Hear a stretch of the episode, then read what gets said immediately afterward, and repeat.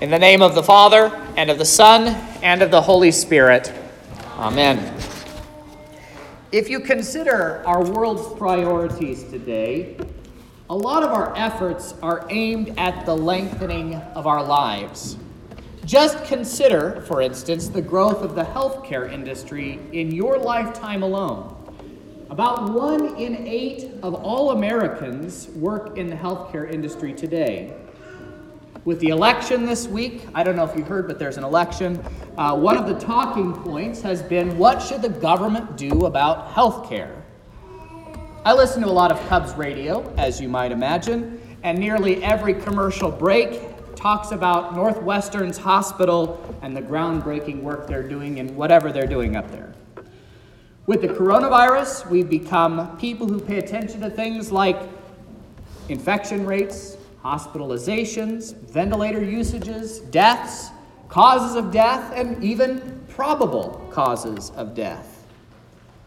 All the talk about flattening curves and finding vaccines has, as its hoped for end, the lengthening of our lives. One of the things that this pandemic has exposed is how we've tried to eliminate death from among us. But since we can't completely get rid of it yet, unless you like reading and watching science fiction, we have a hard time trying to hide it from our eyes. We have anesthetized ourselves to death.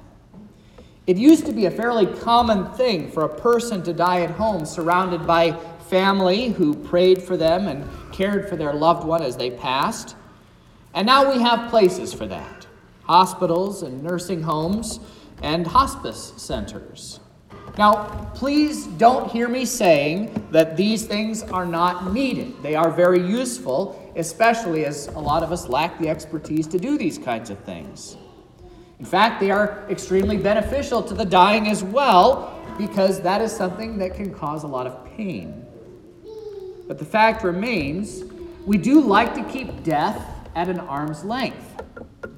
Even our burial practices try to keep death out of our sight. For instance, cremation is becoming hugely popular even in Christian circles.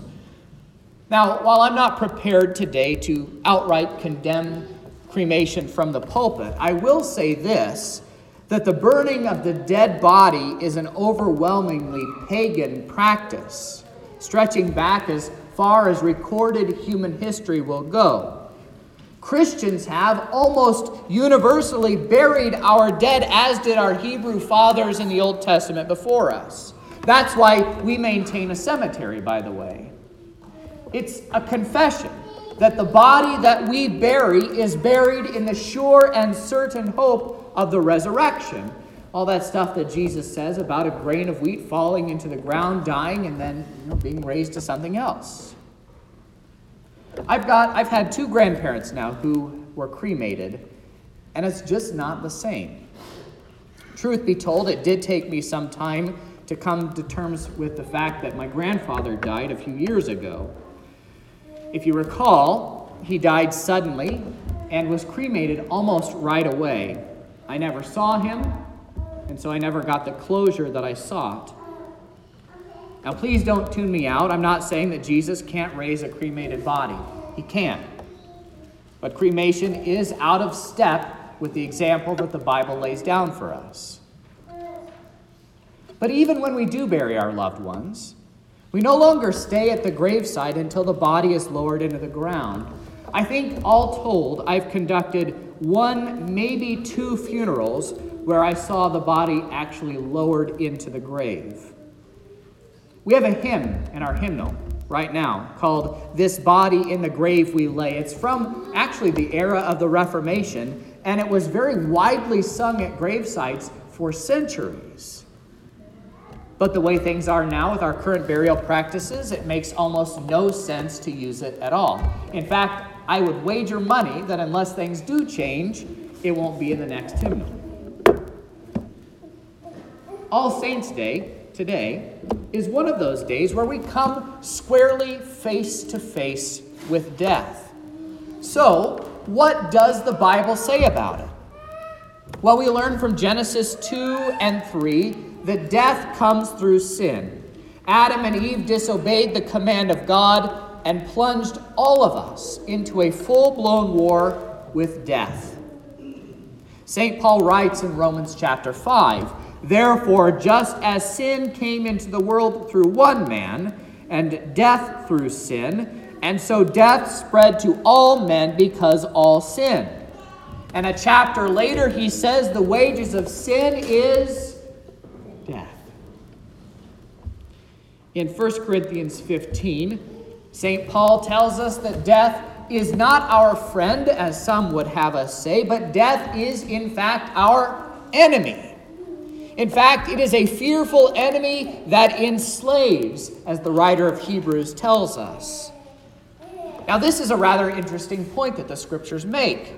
The fear of death, not death itself, but the fear of death enslaves us, it makes us slaves. Now, considering what we've been through in this pandemic, in light of what the Bible says about death, we can reach some rather interesting conclusions. First, why has such terror gripped us over this virus? Well, for one thing, we see plagues as something from the ancient world or, or from the medieval days when things like leeches were a valid form of health care even with all our knowledge about diseases and how they work, even with the great advancements that we've made in medicine today, we are still vulnerable and we don't like it. Second, the, re- the reaction of abject fear that we've seen leads us directly to the conclusion that we are, in fact, enslaved by the fear of death. The fallen world is afraid because for them, death is the end. This was reinforced for me this week, by the way. One of my catechism students was telling me about a conversation that she'd had with someone who didn't believe in God. And that person told her that when you die, that's it. You are simply snuffed out of existence. So, for the unbelieving world, death is Armageddon. It is the end of everything. You go from this life to complete and utter oblivion. You don't experience anything because you don't exist anymore. And admittedly, that is a rather terrifying thought. People loved by God. This year, three saints from our congregation have died Rick Shoemaker, Alvin Hackman, and Krista Hobbs and I can stand here today and tell you without reservation, in all three of these cases, not one of them died afraid. It is an amazing thing. Pastors often go to bedsides in order to encourage people with the Word of God. But by golly, more often than not, I walk away from those kinds of beds encouraged as well by the confession of faith that I have seen when I go to witness to those people. Not one of these three had a lick of fear of death. This is the real difference between the Christian and the unbeliever. We have been set free from death, and here is what the Bible says about that. Zechariah sings in Luke chapter 1 Blessed be the Lord, the God of Israel for he has visited and redeemed his people and has raised up a horn of salvation for us in the house of his servant David, as he spoke by the mouth of his holy prophets from of old, that we should be saved from our enemies and from the hand of all who hate us.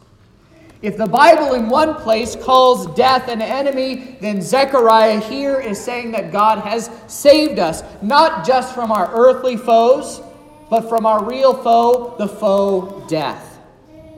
The writer of Hebrews says, Since therefore the children share in the flesh and blood, Jesus himself likewise partook of the same things, that through death he might destroy the one who has the power of death, that is, the devil, and to deliver those who through fear of death were subject to lifelong slavery. Jesus, who came to destroy the works of the devil, most especially death, Hebrews tells us, has himself tasted death in order to save us from it, including the fear of it. Dearly beloved of God, God loves you so much that in the waters of your baptism, He has called you to be His child. And now, even though what we truly are has not yet appeared, meaning that we do appear to be dying at roughly the same rate as the unbelieving world, about 100%, when Christ appears, we shall be like Him. How can that be? How can we who are mortal appear like him who is immortal?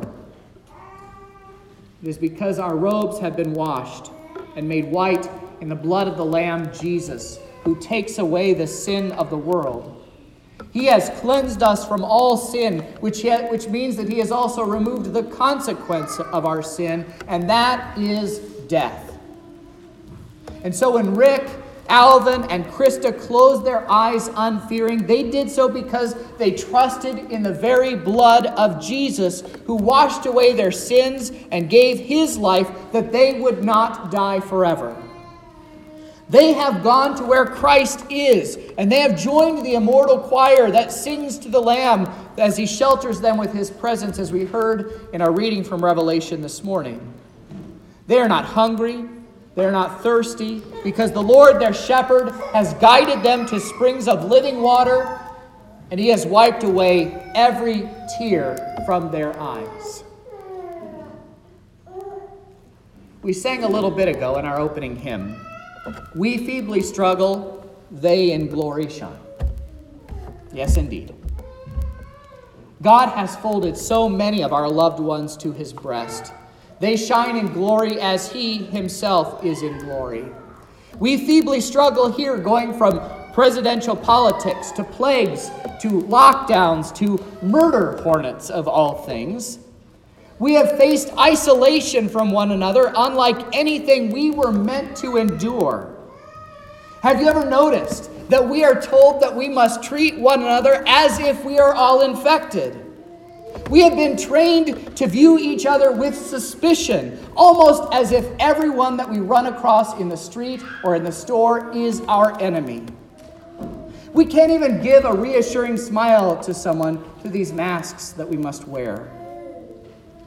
This election has set us at each other's throats unlike any other one in living memory.